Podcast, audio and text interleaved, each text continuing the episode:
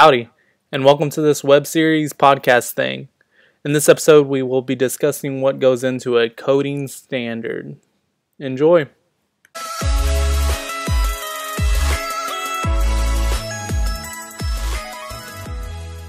Yeah.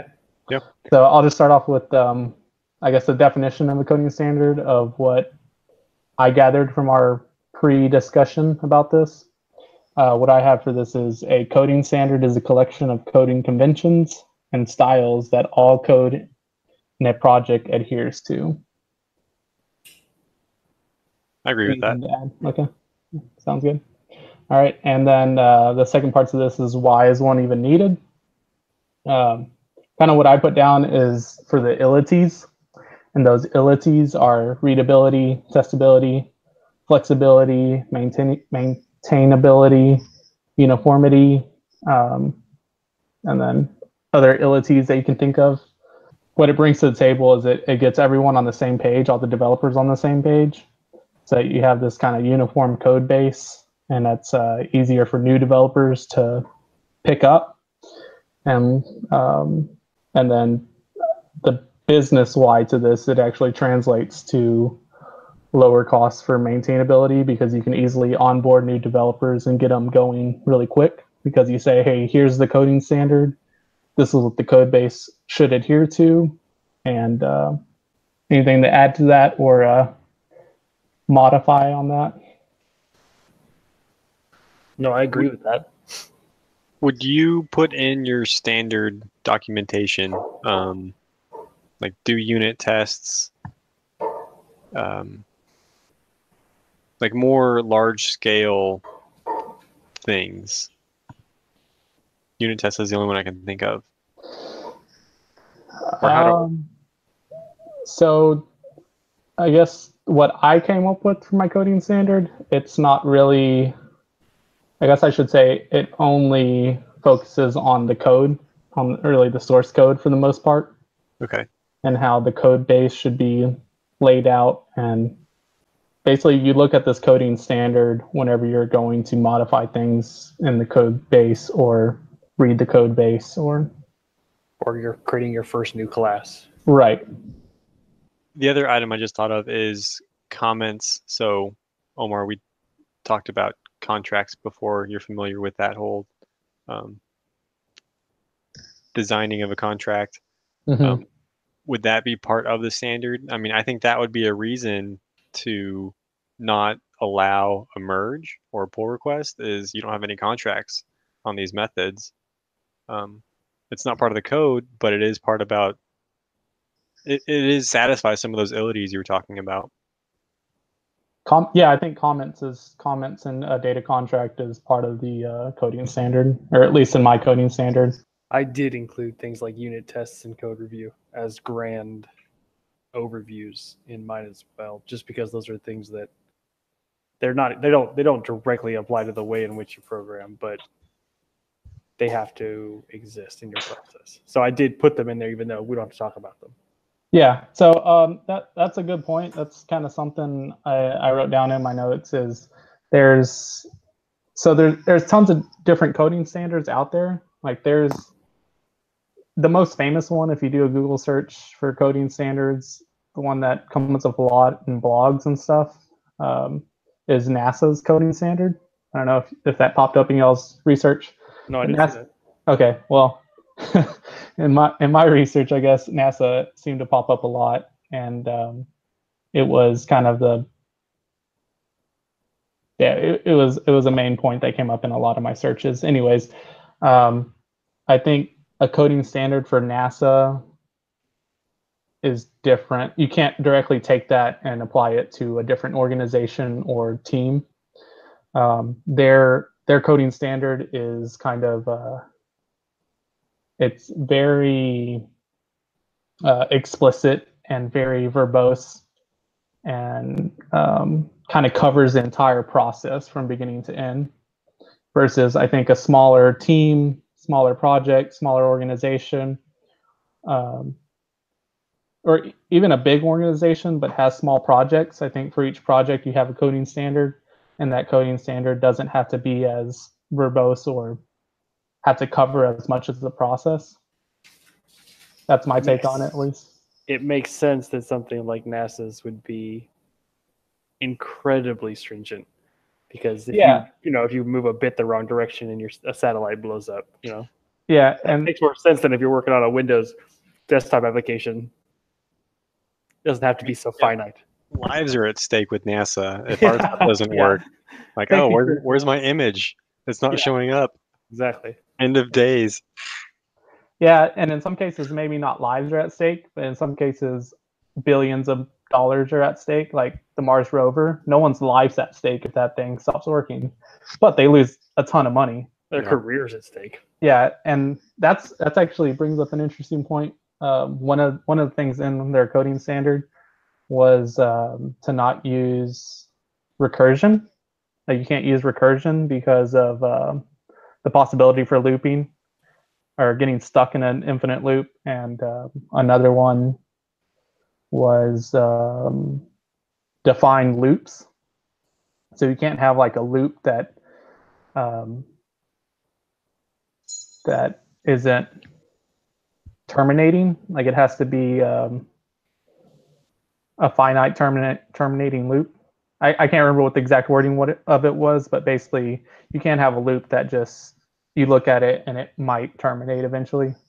You have to know that thing's gonna terminate in, in exactly 50 or less calls. Oh wow. Yeah. Um, yeah, you can look up the NASA coding standard for more information on that. And they actually did have some pretty uh, interesting uh, information. It's in my notes. I have some links to the actual coding standard and um, some of the info I pulled from there, and I'll make that available after this. Assumed they were writing in C That makes sense. Yeah, definitely in C++. Um, at least they're big projects. I'm sure they use different things all over the place for different projects.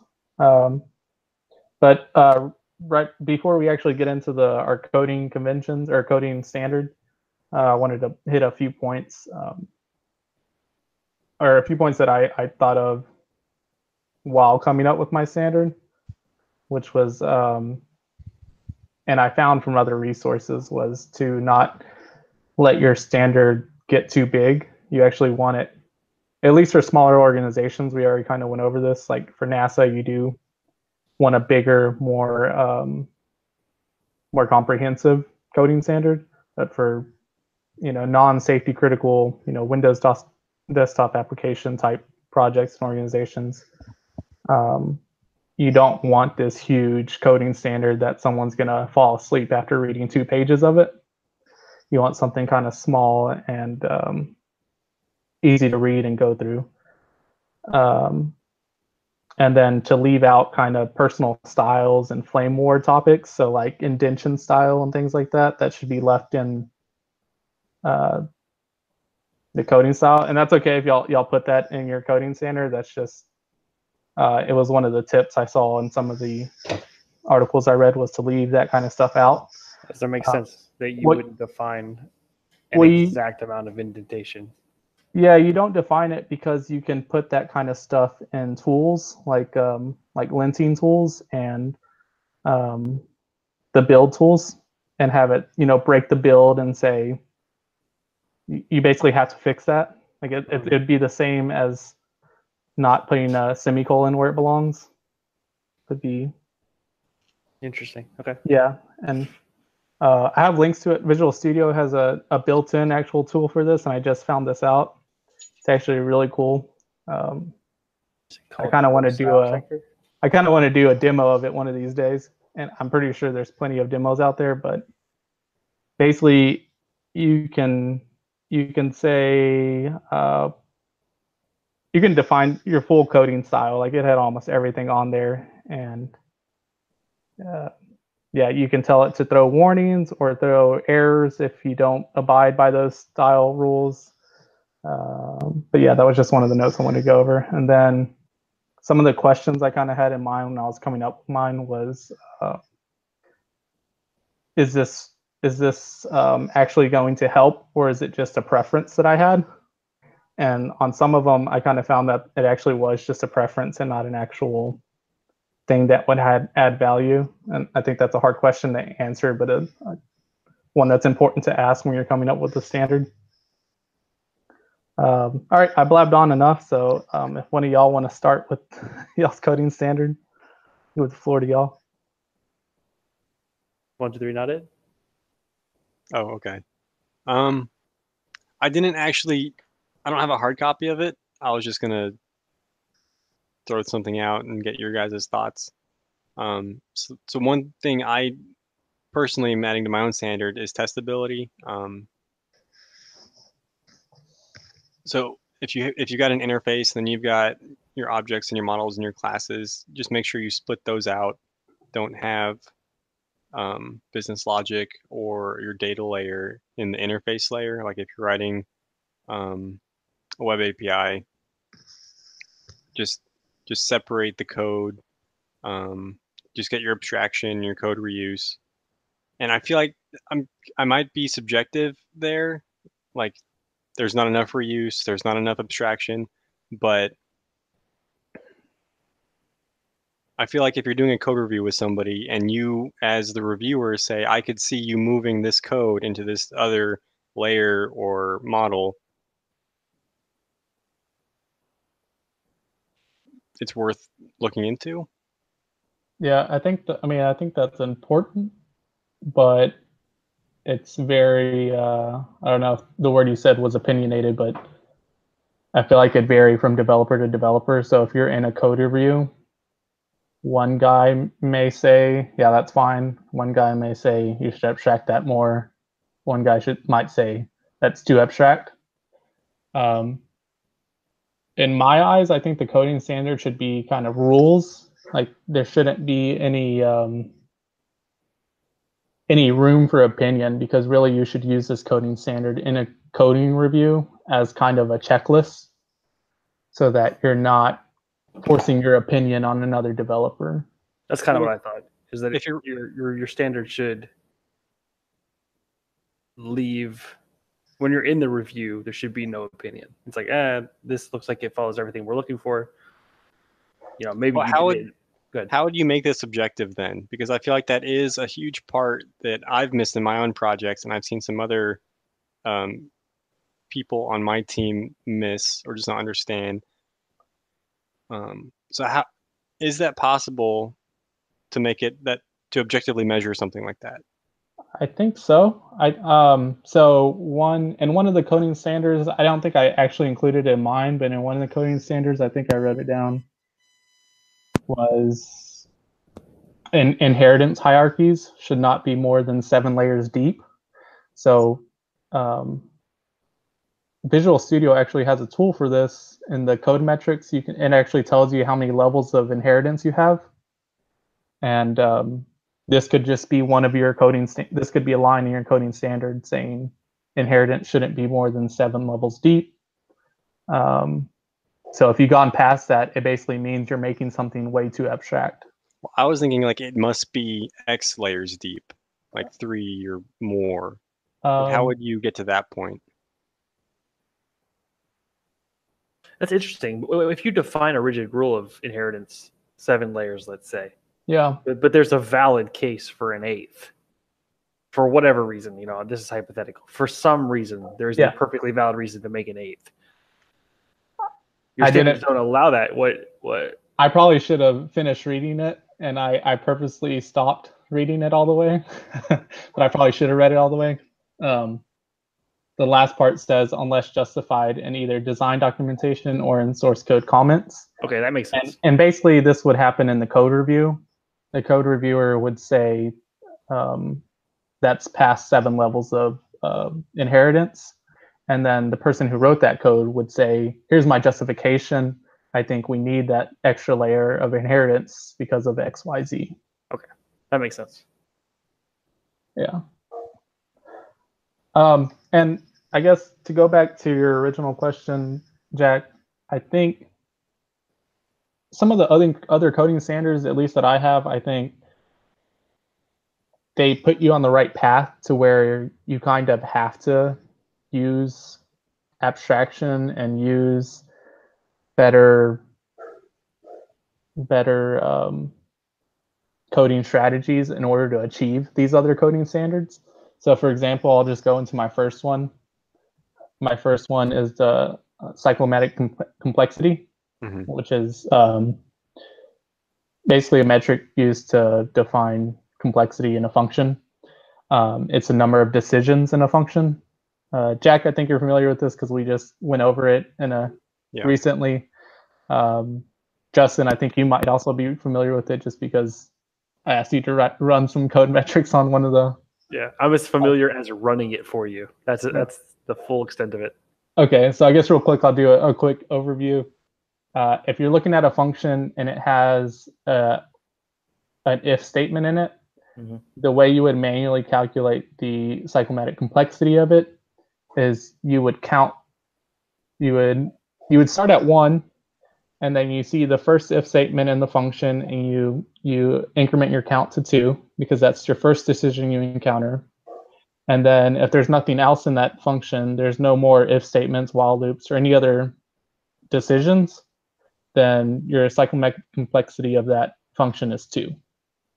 Okay. So basically you start at one, and then for each this decision in the function, you add one. And then So- the number you're left with is your complexity number. Does a switch statement with ten options add Yes. ten? It adds ten. Mm-hmm. Okay. I just want to make sure I fully understood.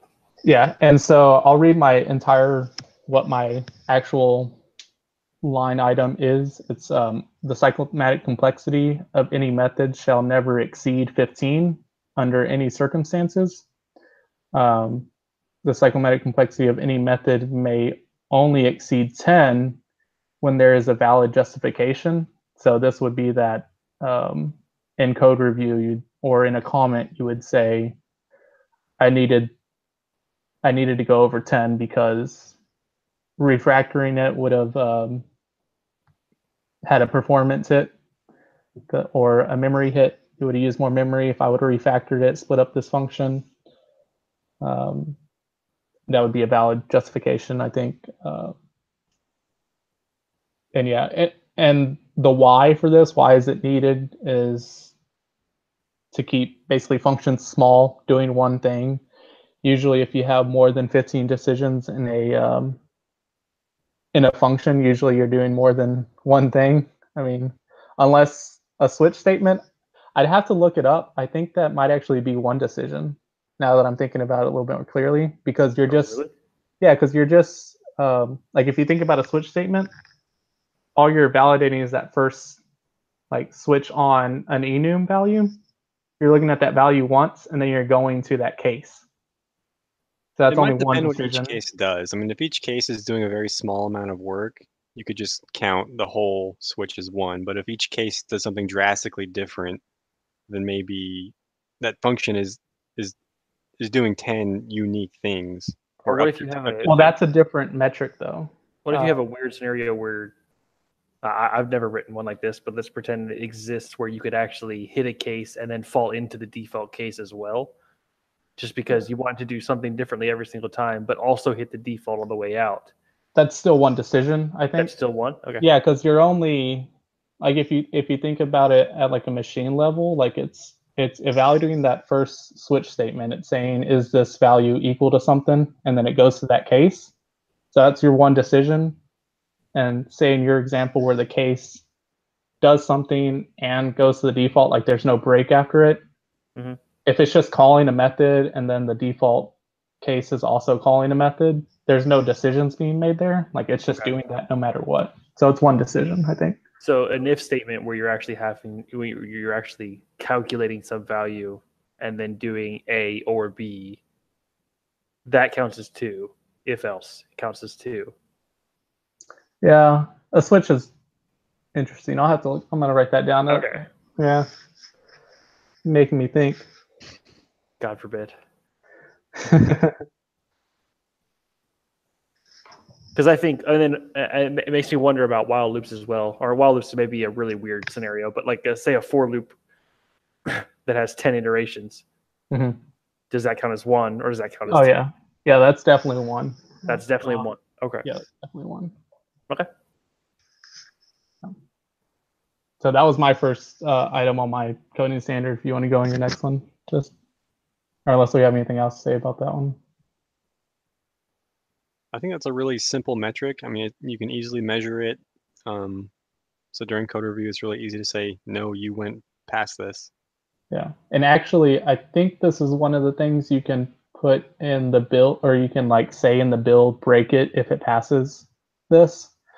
Um, where it gets tricky is in legacy code. So if you're working with a code base that has really bad functions that break this rule, um, that's where it gets tricky. Then, then you're just gonna have to rely on code review.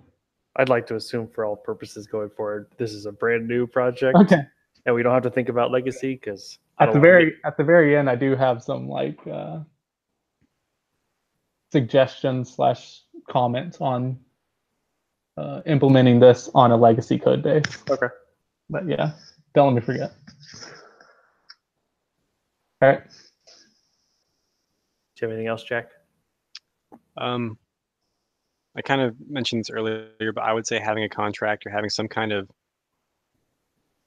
not only having a, a, a contract or some comments on every method to say the requirements, what it guarantees, basic description, um, what the environment needs to look like, but also having a standard format for those comments. So if we each add our own comments to everything, they're all going to look different unless you have a standard format to say this section needs to be named this, and under that, write this. Just have an example of these comments or contracts in the uh, standard. Yeah. Um, that for me, that's kind of lies under my kind of in the same section where, section where I put um, how you organize the file, like a class structure, like all your properties at the top, and and then I go into more detail by um, versus public, private, statics, and all that, how you organize that. And basically, you just have this template on properties always at the top, methods, public methods first, private methods after, uh, etc. You just keep going down on everything that you could have in a class. Okay. Um, another one I bet Omar also has in his is uh, focusing on the readability over writability of your code. Um, so in this class, S- Steve um, had had said that you're only ever going to write your code once, ideally, um, but you're going to read it dozens of times, and so will other people. So make sure your method names, class names, file names, variable names are very readable. So don't don't have x, don't have um, int as your variable names. Like what does the variable like it has the variable has a value. What does the value mean to a person? Um, same thing with method names. If you're going to return a value, maybe use get at the beginning of the method, or if you're going to set something, put set at the beginning. Um, and then put that into your standard. Come up with Yeah. what you want to call your function names, and then have standard function names everywhere. So get, set, put, delete, etc. Yeah, and um, I I thought about adding this actually to my standard, but uh, I opted not to because I asked that question, or I didn't ask the question, but one of my first notes whenever I was talking was not to bloat the coding standard, and to me that that kind of bloats the standard because it's kind of something that developers should do. like it's, I mean, Well, maybe it should be in the it- standard. well, yeah, but it's hard to define that and like say, like you know, I, I said the standard should have actual rules, like things you can check off a checklist, whereas naming something appropriately isn't really something. It's kind of objective, is basically what I'm trying to get at. It's a, opinions come into the fact come in as a factor there, like in code review.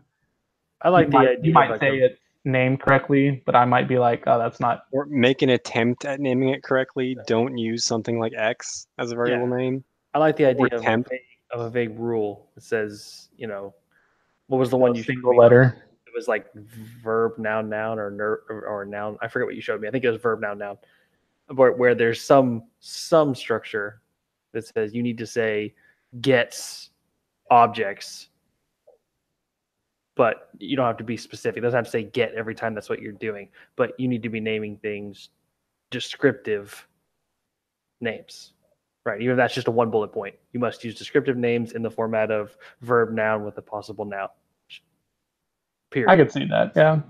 That way, people would, that way you're not getting int x in a, in a, you know as a variable. You're getting index or what what have you.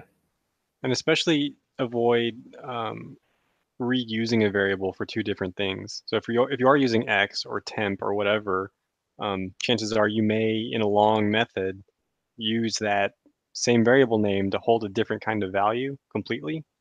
So don't reuse the same variable in the same function. Well, ideally, your I function is not that that long. well, Yeah. yeah. and so two points on that.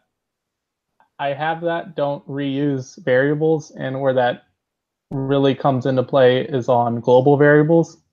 So you have a global variable, it can be assigned to and modified in different functions, even if each one of those functions is really small and does only one thing.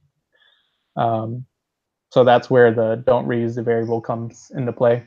And then second on that, I have as a line item, which I think could probably be kind of vague, so I'm kind of contradicting myself, but um, uh, I guess maybe I'll just read it.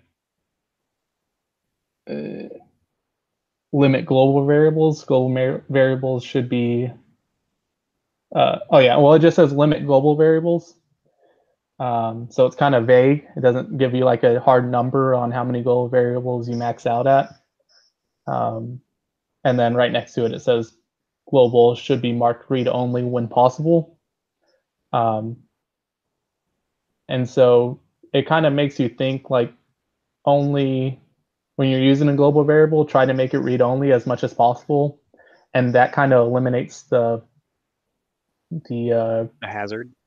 yeah the hazard of using it for more than one reason because a read-only variable can only be assigned to either in code or in the constructor so you kind of you can't reuse it or you can reuse it but you can't reset it so um, Okay, I'm good. I'll I'll share the mic. Justin. So I think I looked at mine kind of the way you did, Jack, and not as much as the way you did, Omar. In Okay. that it it was more important to me.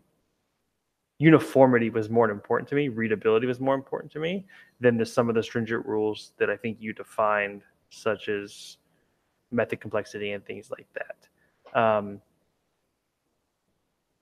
a lot of mine kind of fall in line with your pretty standard if you google c sharp standards and look through what what everybody should be expecting to do that some of our projects don't do those are the things that bother me the most. So those are the things i was thinking about. So things like you know camel casing for your variables versus pascal casing for your classes and your file names and your uh, methods what have you and using meaningful names in the structure of verb noun noun when applicable. Um, having a comment conven- uh, having comment conventions where you have a summary describing each of your methods. You have what it's taking in what it's expecting to be doing in a brief to summary and what you're expecting to get back. Um, never using regions. And that's something that i didn't agree with when i first read about it because I was like, well, why wouldn't you want to use regions? You know, I like to I like to um, condense the close them so that I can Mhm. read through the code faster. But a lot of the things I read said the more regions you're using, if you're using a region, there's probably you probably could be using a method that describes exactly what that region is trying to describe anyways, or a class that describes what that region should be doing. And so if you're using regions, you're um, uh, what did I write? Facilitating longer files and longer segments of code. yeah you're saying it's that- okay to be to have a long class a big class I'm saying it's okay to have a, well, it's okay to have a big class.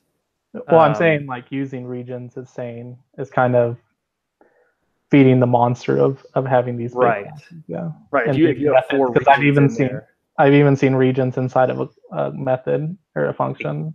Exactly. And those you're like, okay, well, that should if, it, if you have a region inside of a method, that's a prime example of why you should have had another method, Yeah. right? You know what I mean? So at first when I read no regions, I was like, well, I like those. I like being able to do that. But I now I kind of agree with it now that I've read about it.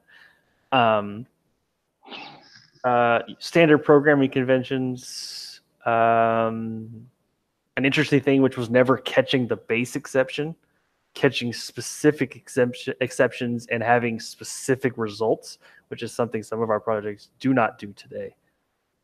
So Um, they're just catching any exception whatsoever and yep, dealing they with them all it. the same way. they catch them, they log them, they say, and they fail out. Some of them do that. Yeah, I'd like to stop on that one. I like, I like that, and uh, I How we're doing it now, but- or what Justin's proposing? No, what Justin's proposing. I mean, Okay. we, I think we're lackadaisically just throwing try catches everywhere just to be kind of safe. Like this might fail or this is kind of critical. We'll throw a try catch around it. Um, and then not only are we just throwing a try catch around some piece of code, but we're also just catching the generic exception versus a say you're doing some file IO stuff, you're not catching the specific exceptions and doing something at that scenario. Um, I don't know if I necessarily think you should never catch the base exception. You could put it on there and have some kind of stringent logging that says that that says something. I, well, I don't know. That that kind of gets into your accessibility, your um, using excess amount of code. But but if you if you're try catching something, you you you better have the example of what's going to fail in that scenario, and that should be what you're catching. yeah, that's what that's actually almost pretty close to what I wrote down. It's uh, usage of exceptions and try catch blocks should be used with purpose. Mhm. Adding a try catch should have a concrete reason and avoid catching general system exception. Yep. And then the next two points underneath that is always log exceptions because a lot of a lot of places in our code we have try catches and then the exception is just being swallowed basically at that point or we're catching the exception and actually putting it in a variable but we're not doing anything with it we're not putting it in a log or anything Right.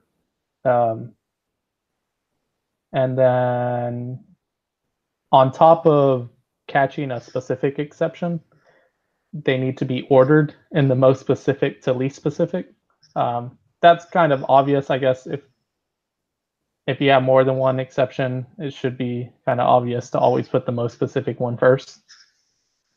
Uh, yeah, you can continue.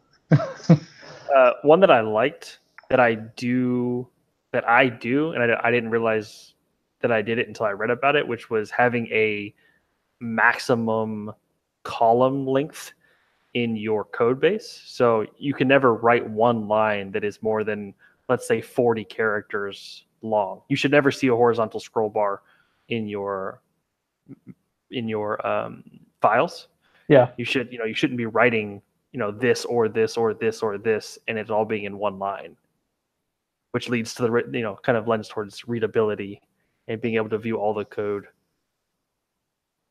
yeah. you know, I'll in line Yeah, I'll add something to that. I, I have one that lies very close to that. Um, mine said limit number of expressions to evaluate in conditionals to two. Um, two sounds small, but uh, the way you can get around this is put those condition or those um, expressions into variables, Yeah. and then name those variables. And so the reason why for this. Is not only so that you can see it and it's easy to read that way, but it also reduces cognitive load by a lot.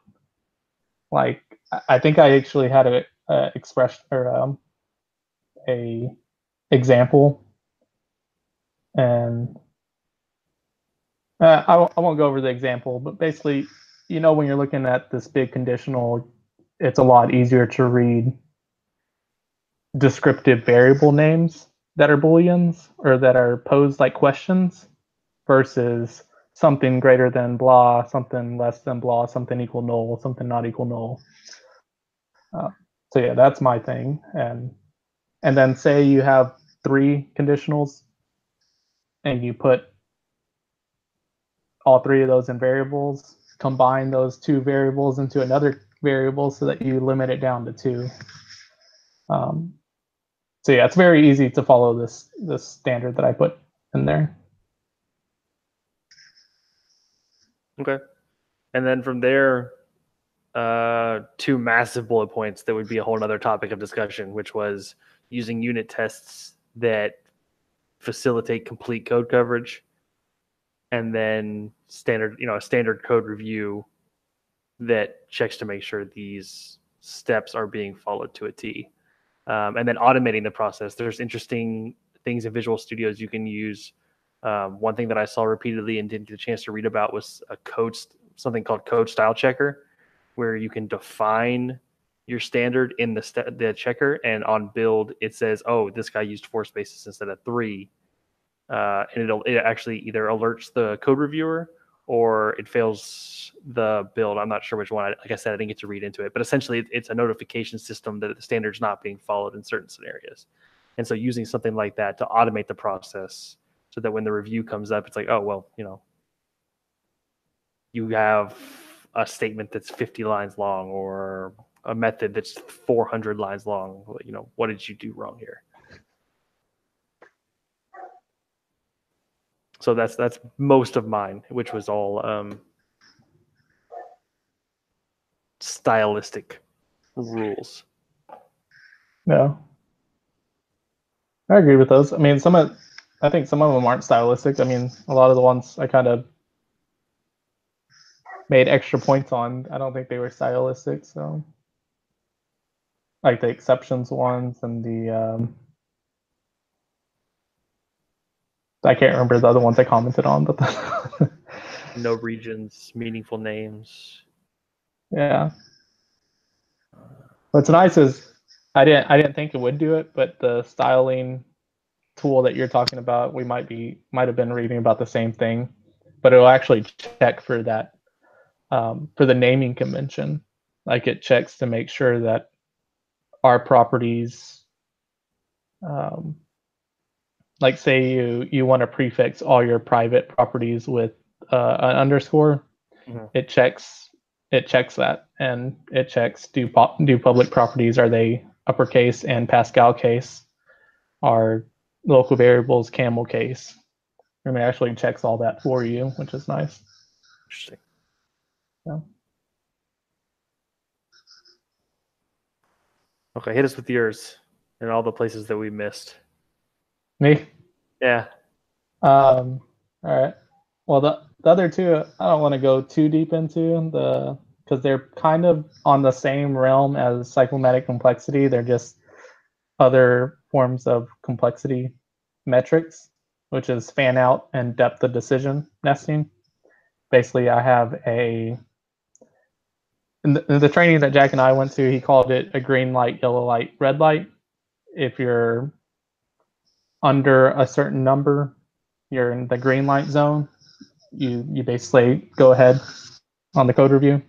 On the orange, uh, you basically have to explain to me why did you do it that way and give a good reason for me to pass the review. And then the red light is basically no, there's no way, there's no reason for you to be over this metric by that much. Um, so yeah, that's fan out depth of decision nesting, kind of on the same realm as cyclomatic complexity. Uh, my next one was no compiler warnings. Um, unless completely unavoidable, which I think in most cases you can clean up compiler warnings. We should be building our application with no compiler warnings at all. Um, method methods and properties should not contain the name of the class itself. Uh, this is an interesting one that I I'd always known and thought about in my head, but never actually put it down into words. And what this is saying is basically imagine you have a user class and you need a property to store the user's first name. Um, you don't want to call that met or that property name user first name. You want to just say first name.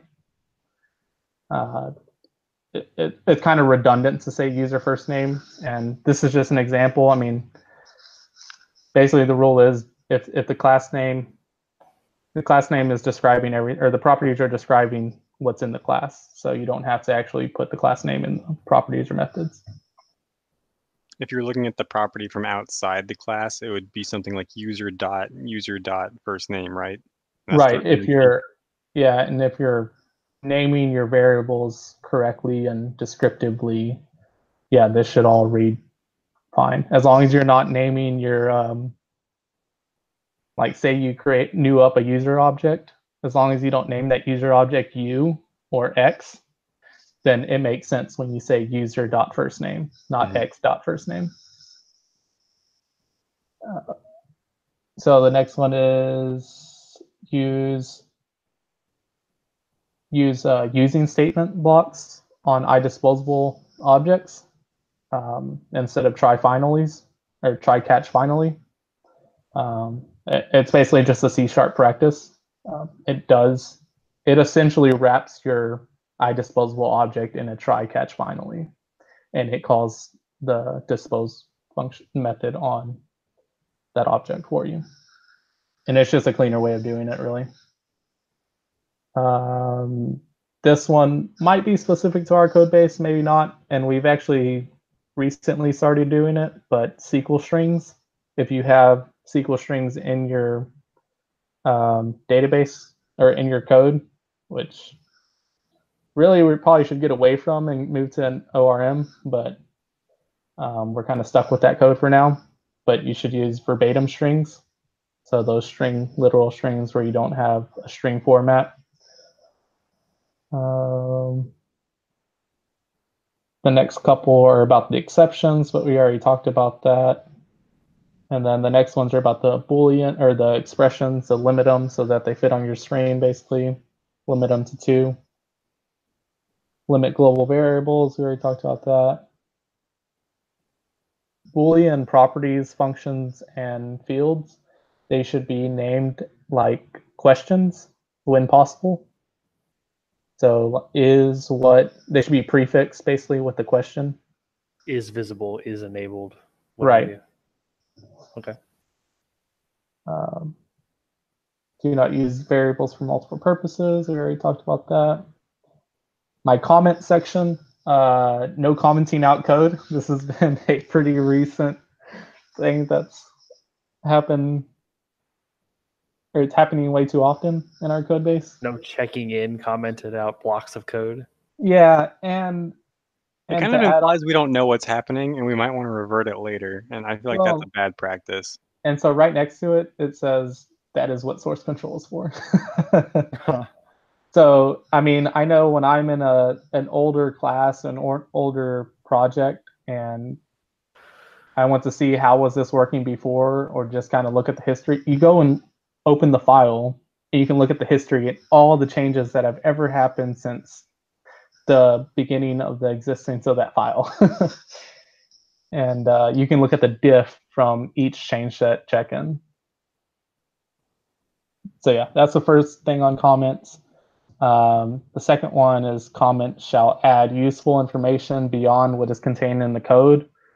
So basically, no redundant comments that say, um, you know, adding this variable and this variable, or uh, opening and connection whenever you have connection.open. Yeah, exactly. Something like Checking if this exists, and the next next line is method. It exists. exists. Yeah. So, and and I think these go away if you're naming your stuff, your variables and your methods correctly. It kind of takes away the need for those types of comments. So they kind of go hand in hand. Uh, the next, the next and last one I have on comments is they shall never contradict the code. So if you see an old comment, make sure to update it. So always keep the comments up to date.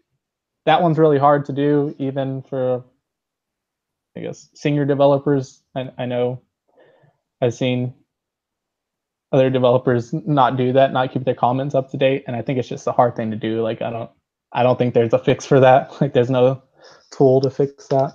That lends to the legacy issue when you're working on a project like ours that's, I don't know, what, 2 million lines of code at this point? Yeah, that one's hard and hard to do because there's comments that that are talking about code, but you don't know if you've actually changed the meaning of the code and is it doing something different from that comment because the code is so complex at some points. Yeah. But a lot of these kind of play hand in hand, like they, they kind of play off each other because if you start cutting down these functions to smaller chunks of code and keeping them under the cyclomatic complexity, then you have these comments that you can keep up to date because they're right there, right next to the code, and you can tell for sure, yes, I've changed the meaning of it, or no, it's exactly the same. I don't need to update it. It All makes right. perfect sense on a new project that's following all of these from the get go. Yeah. Um, and so, kind of my last one is, or my last section is the file structure. Uh, class name shall be named the same as the file name.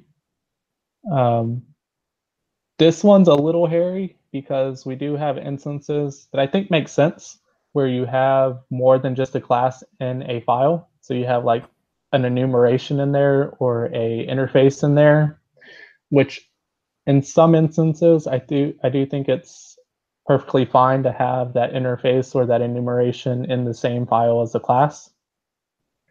Um, but I think this is something that that can probably be kept under in control in code review.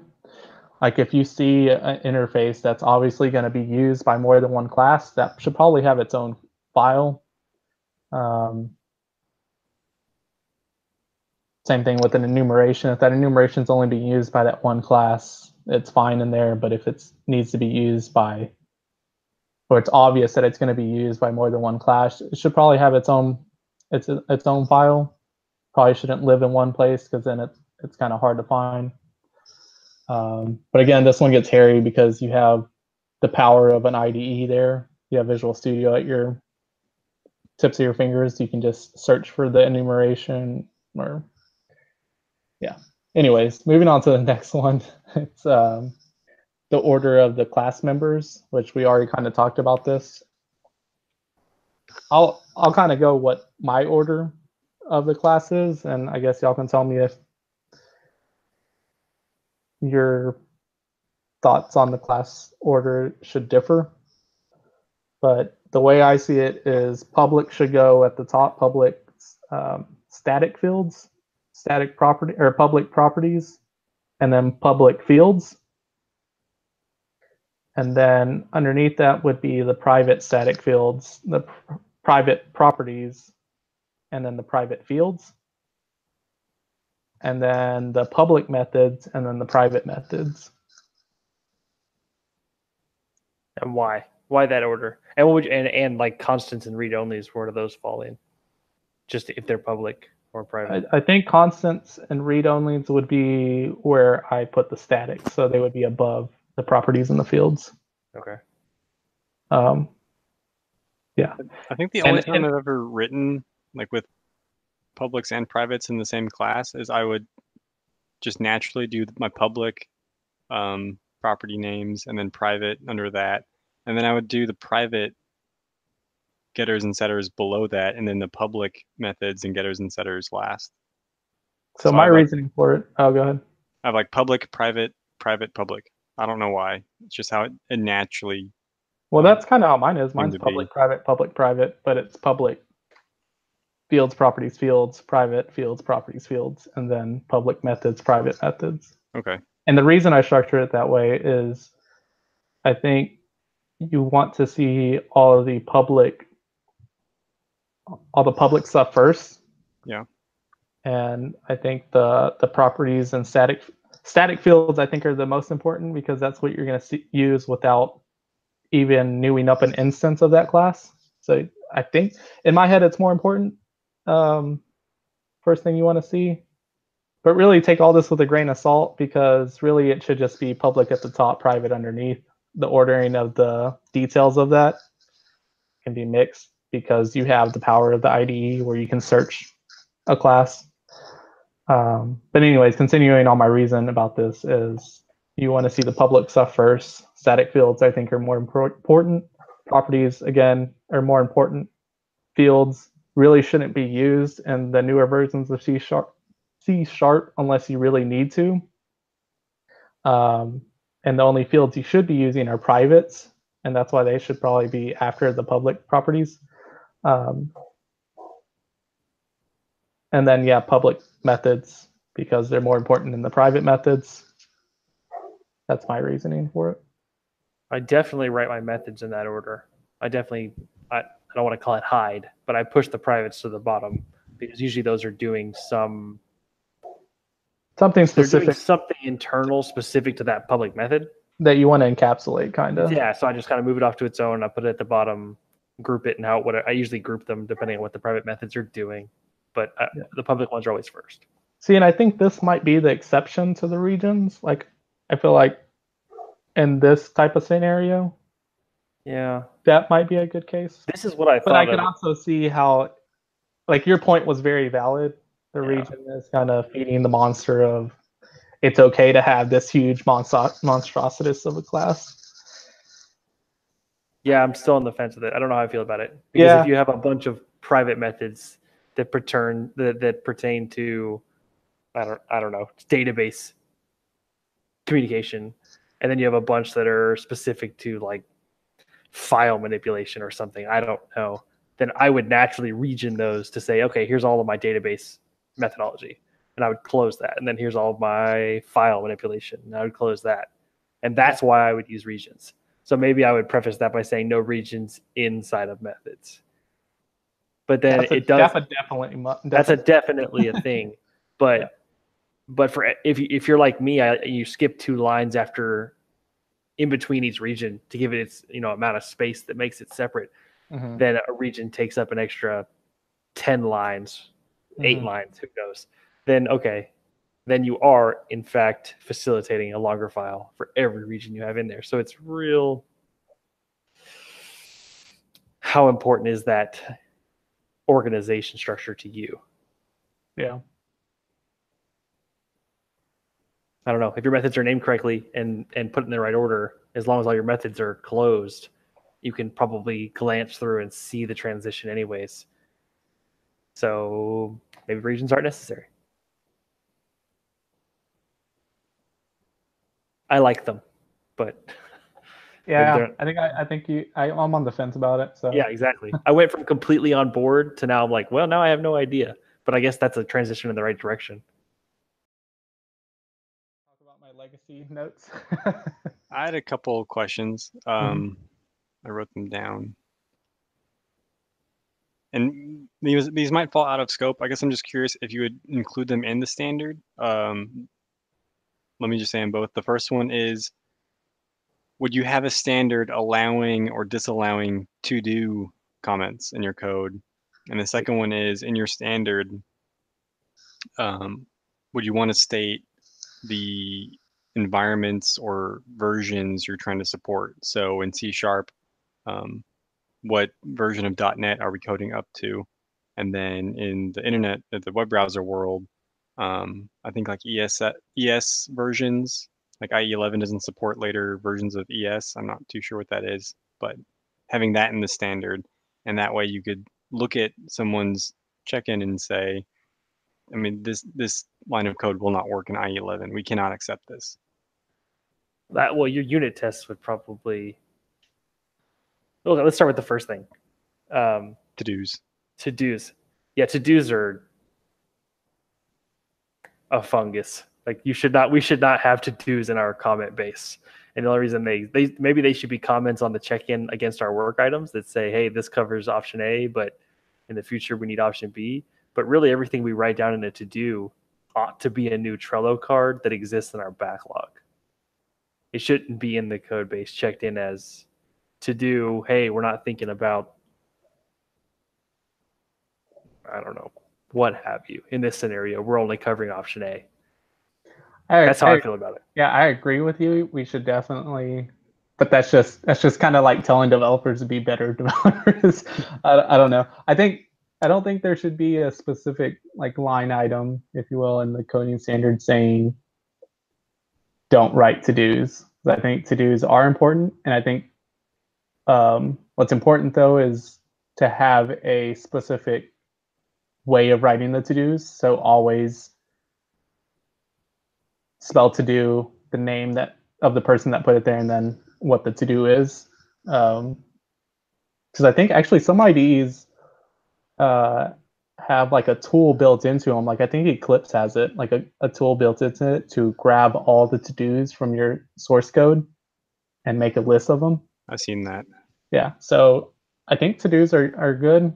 Um, however, I did see something in an article that said if you're right if you have time to write a to-do, chances are more than likely you can probably fix that to do like you can probably implement that to do or do that to do unless it's some really big feature or something that's being left for later If oh man, I don't know how I feel about that.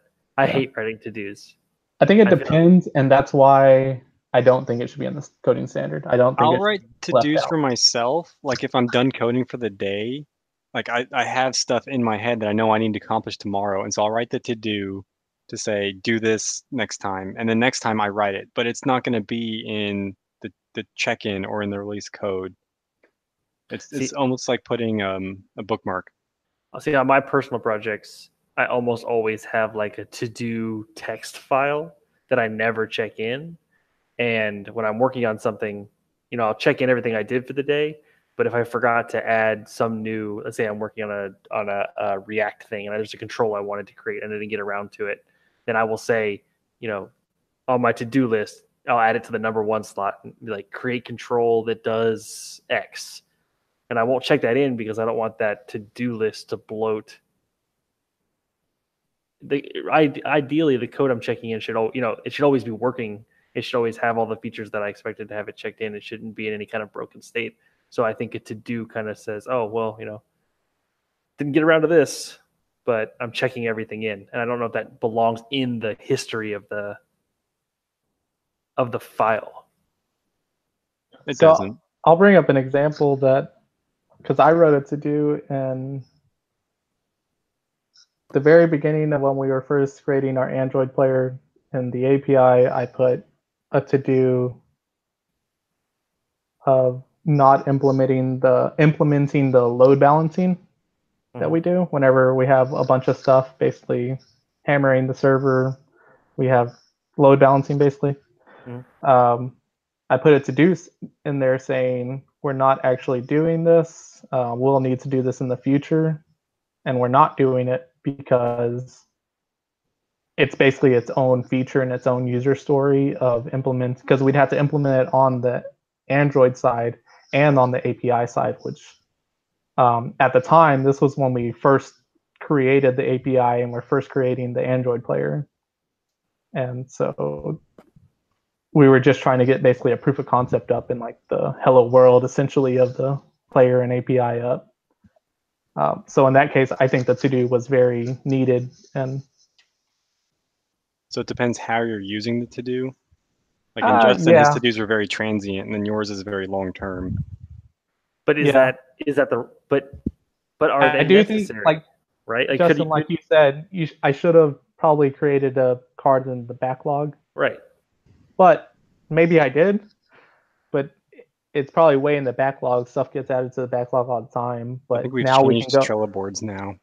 But what actually happened was um, Joe looked at the code where we were do where we, if that um, load balancing code were there, he knew where to go look, and he saw my to do comment and was easily and and responded very quickly to the email saying, "Here's the to do. It's not implemented." Hmm. So yeah. I guess I could get behind the idea of of you think like adding a Trello card, creating a user story in TFS, and then if you're writing a to do, writing a to do that like to do in a location, user story, and a number.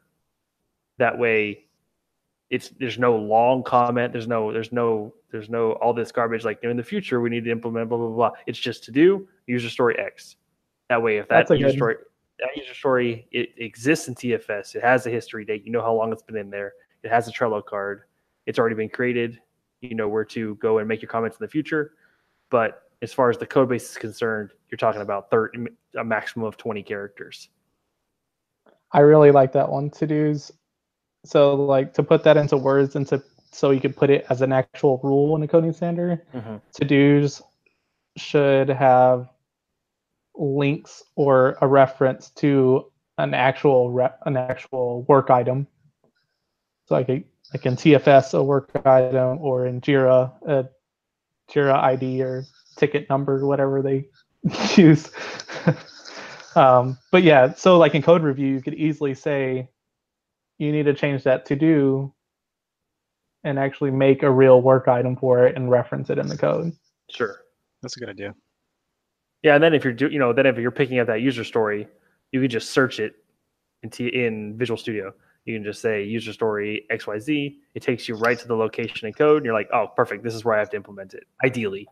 Yeah. So now eh, I think it still works. What I was thinking was in the case that I brought up earlier, say if Joe saw that to do and I put a work item number, yeah, maybe it would still work. Maybe he would just look up that work item and see.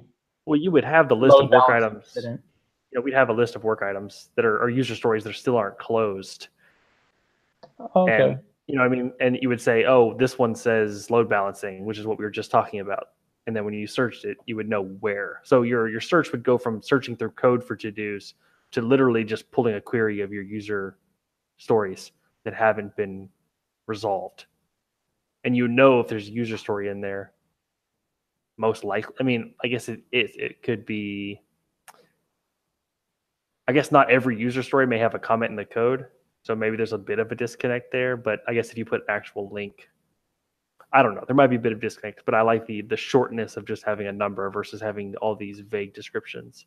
Well, yeah, no, I really like it because you're tracking it somewhere other than the source, so someone doesn't have to go and dig through it, have to know where in the code load balancing is supposed to happen.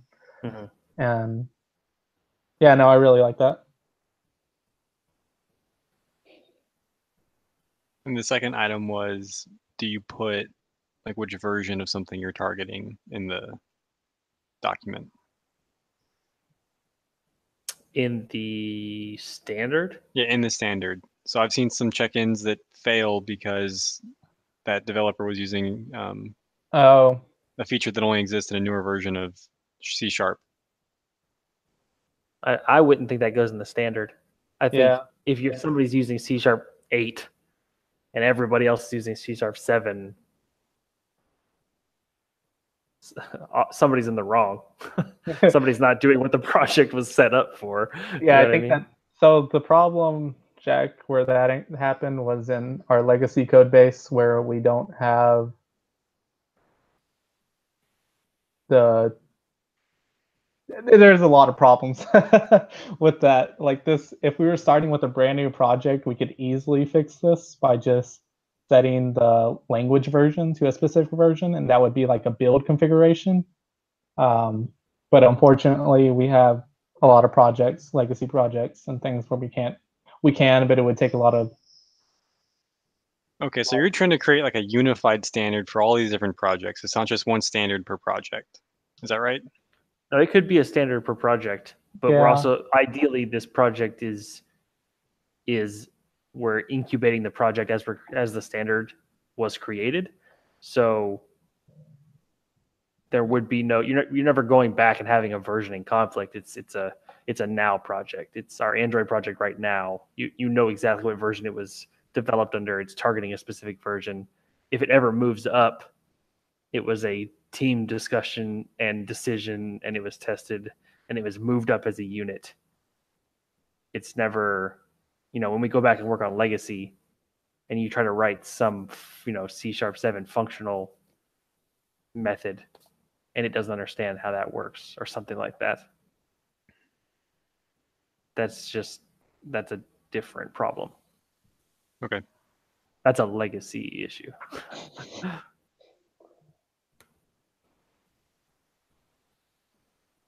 All right. Um, so I guess while we're on the topic of legacy, I want to go up my uh, couple notes I had on legacy code. Professional segue. That was nice. so the first one was uh, legacy code style should supersede the sta- the standard. So if you're in legacy code in a class that doesn't adhere to this coding standard, don't try to go and change everything in that class file. Just basically leave it the way it is and don't try to uh, don't basically mix styles because mixing the styles in a class is going to make it even harder to read than you know bad coding practices i think. That's on an, that's on a per file basis. uh, yeah for the most part. Um, i mean i can't think of anything right now that um, that applies to like a whole project. Uh, but yeah i would say on a per file basis now that I think about it, maybe it should be on a whole project level because maybe you don't want to mix a new class using a different structure. So the whole point of this is to have a unified code base so that where it looks all the same. So we can go from one class to another class and not have to switch contexts on things that are going to look differently. I guess if you're already committed that you're not going to go update all that old code, if you already made that commitment as a team, then maintain the standard. But if there is um, the drive to go update all that legacy code, like I'm just thinking in, in abstract. If there is um, a push to go update all that legacy code, then you might think of it differently. That's tough. That is It's very tough because It's tough if you make that decision. Then yeah, you start having this. Some files are very new and very organized, and some are absolute chaos. But the problem is, if even if you're, you know, very big air quotes, adhering to the the, the legacy standard, some of our legacy projects, you can tell that multiple developers were working on these. It's clear in some cases which developer was doing which portions of code. And so not only is there no style, but if you start adhering to a new style, is anybody even going to really notice? Because it's just going to be another difference. You know what I mean? So, so Yeah. is, and this leads us to what we talked about last time, the kind of the cleaning up the area you're working in each time. If I go work in a file or a class, a file that's, let's say it's a hundred lines long and making a change to that file and bringing it to the, to the now isn't detrimental. Well, it could be though, depending on how many places that file is referenced. So yeah, I guess. Yeah, in- this is a difficult. This could probably spawn its own conversation because there's so many different edge cases and Yeah. just yeah, it's But have a standard. Just just say something and then stick to it, right? yeah, that's an that's an important thing. Have a a standard on what to do with the legacy. That's definitely an important thing to do. it probably wouldn't be so detailed, but it would probably be some naming conventions and just some things that say, all right, at least going forward, please at least do this. Yeah. Um,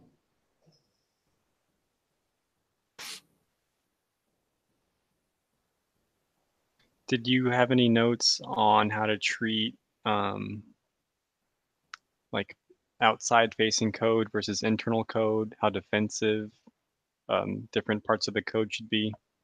I think that's its own its own conversation. I, I don't think that's um, mm, Okay, well, not going over the details, would you have oh I, I see what lines you're about that in your standard? Since we don't have time. Yes and no, maybe. I don't know. That's a it's a difficult one. I mean, you wouldn't have to ex- explicitly say be defensive in all these internal and like data classes, but I think you would want to explicitly say how defensive you're being at like the API level. Yeah, I would say But that's in your markup. I would want to, but it's hard to put it in a coding standard because it's not it's very open to it's subjective i think. I think like that's where, where you should be defensive and where you shouldn't. I mean it's obvious to be very defensive at the front line like at the api level but then it's um, not so obvious how far down you go when you till you start stop being defensive. Um, and I think that that area, once you get further down into like to the lower levels of the code, it's hard to determine where you should stop being so defensive and put that into words to where some a developer can go and read and say, "I'm following that" or "I'm not following that." Um,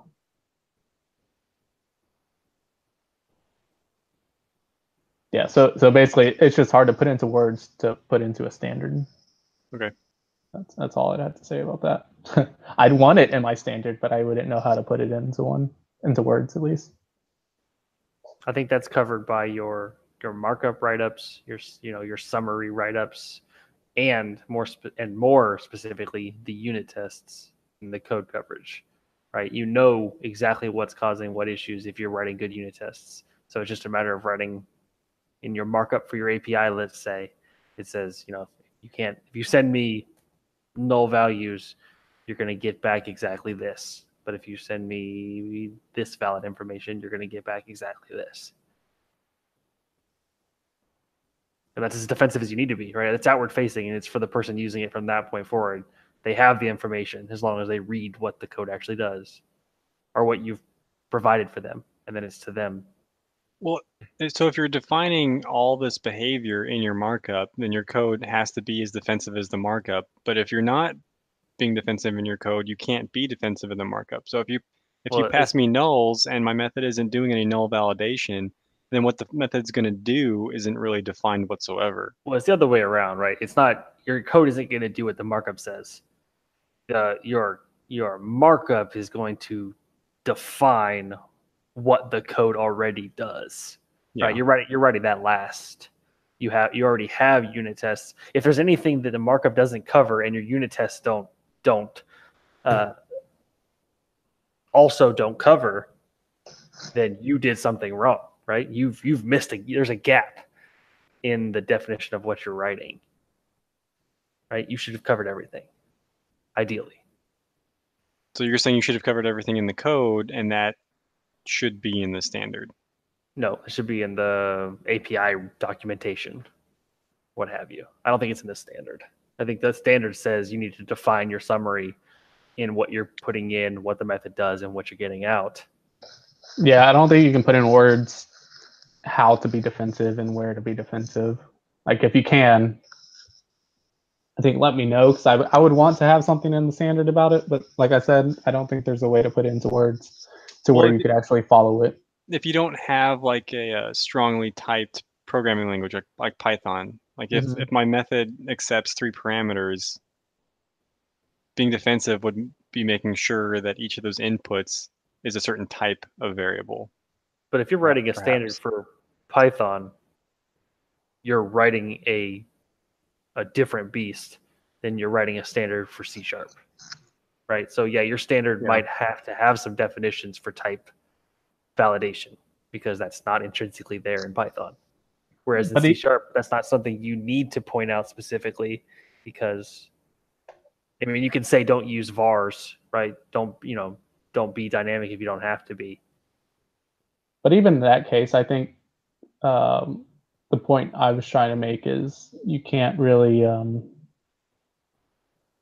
you can't really define in words how when to be defensive because in your case, like you're saying, you want to check each one of those parameters passed in for a certain type or that it is a certain type. That we said?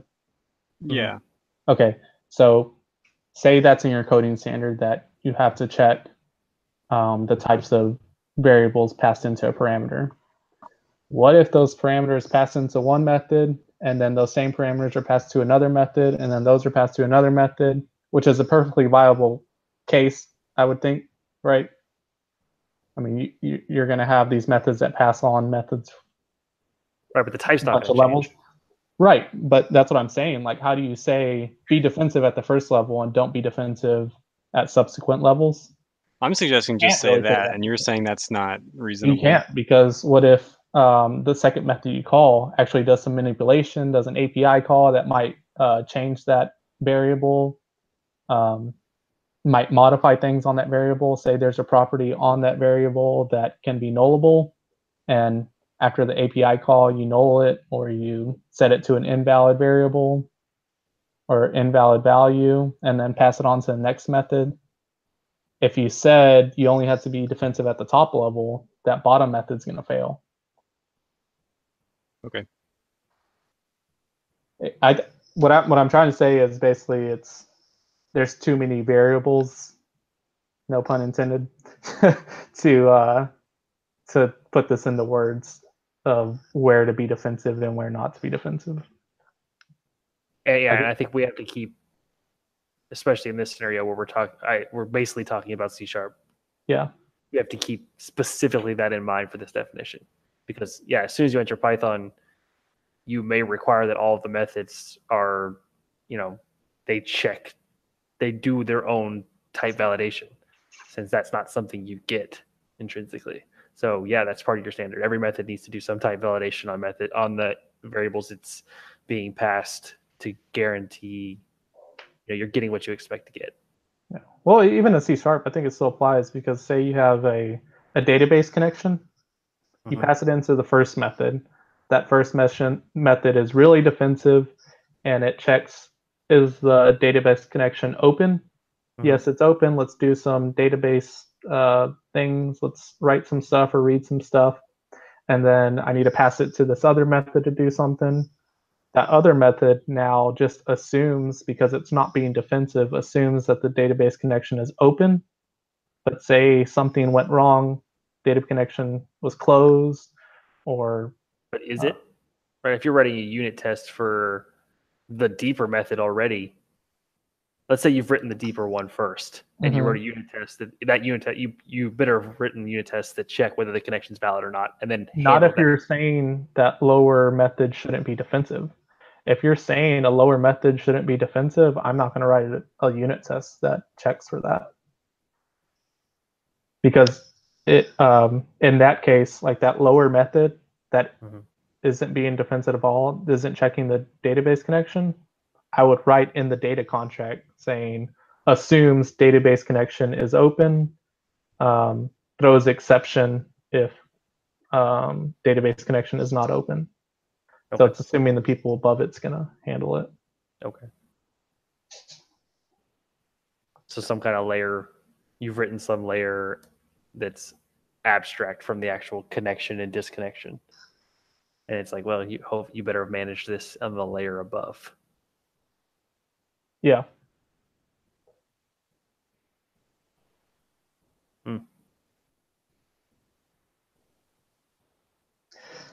Yep. Yeah, I don't know what the answer is to that. I, I think it's hard to put in. I don't think you can put it into words. That's my answer for it. I don't- think you can define it in a standard.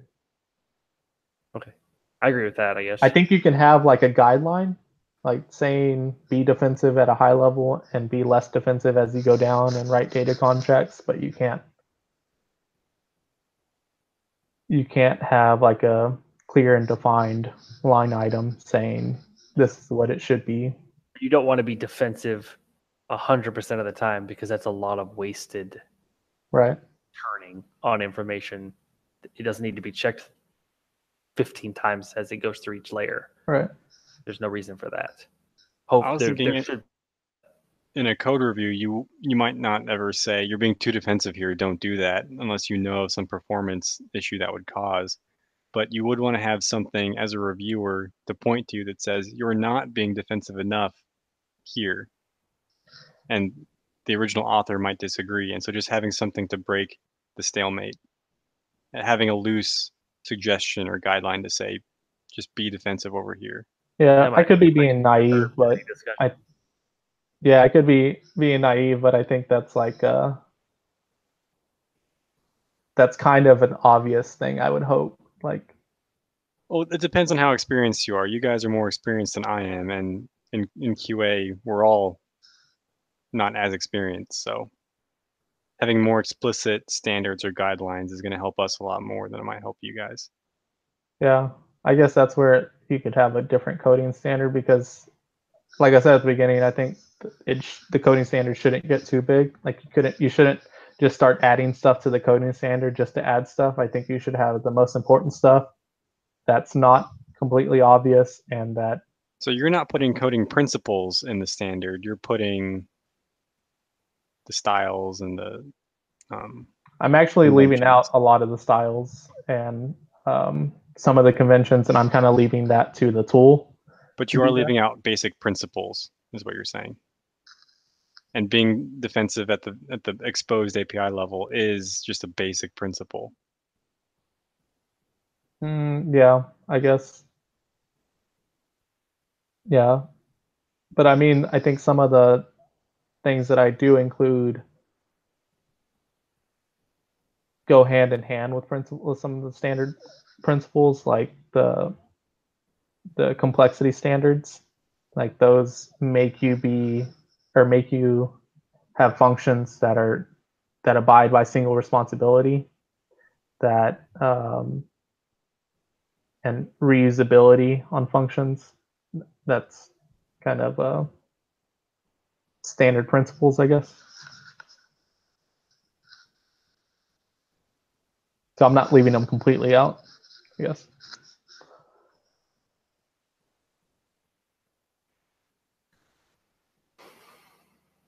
All I feel like it's I feel like it's a bit of a I don't want to call it an edge case, but this is this feels like one of those scenarios where you kind of you have to be in front of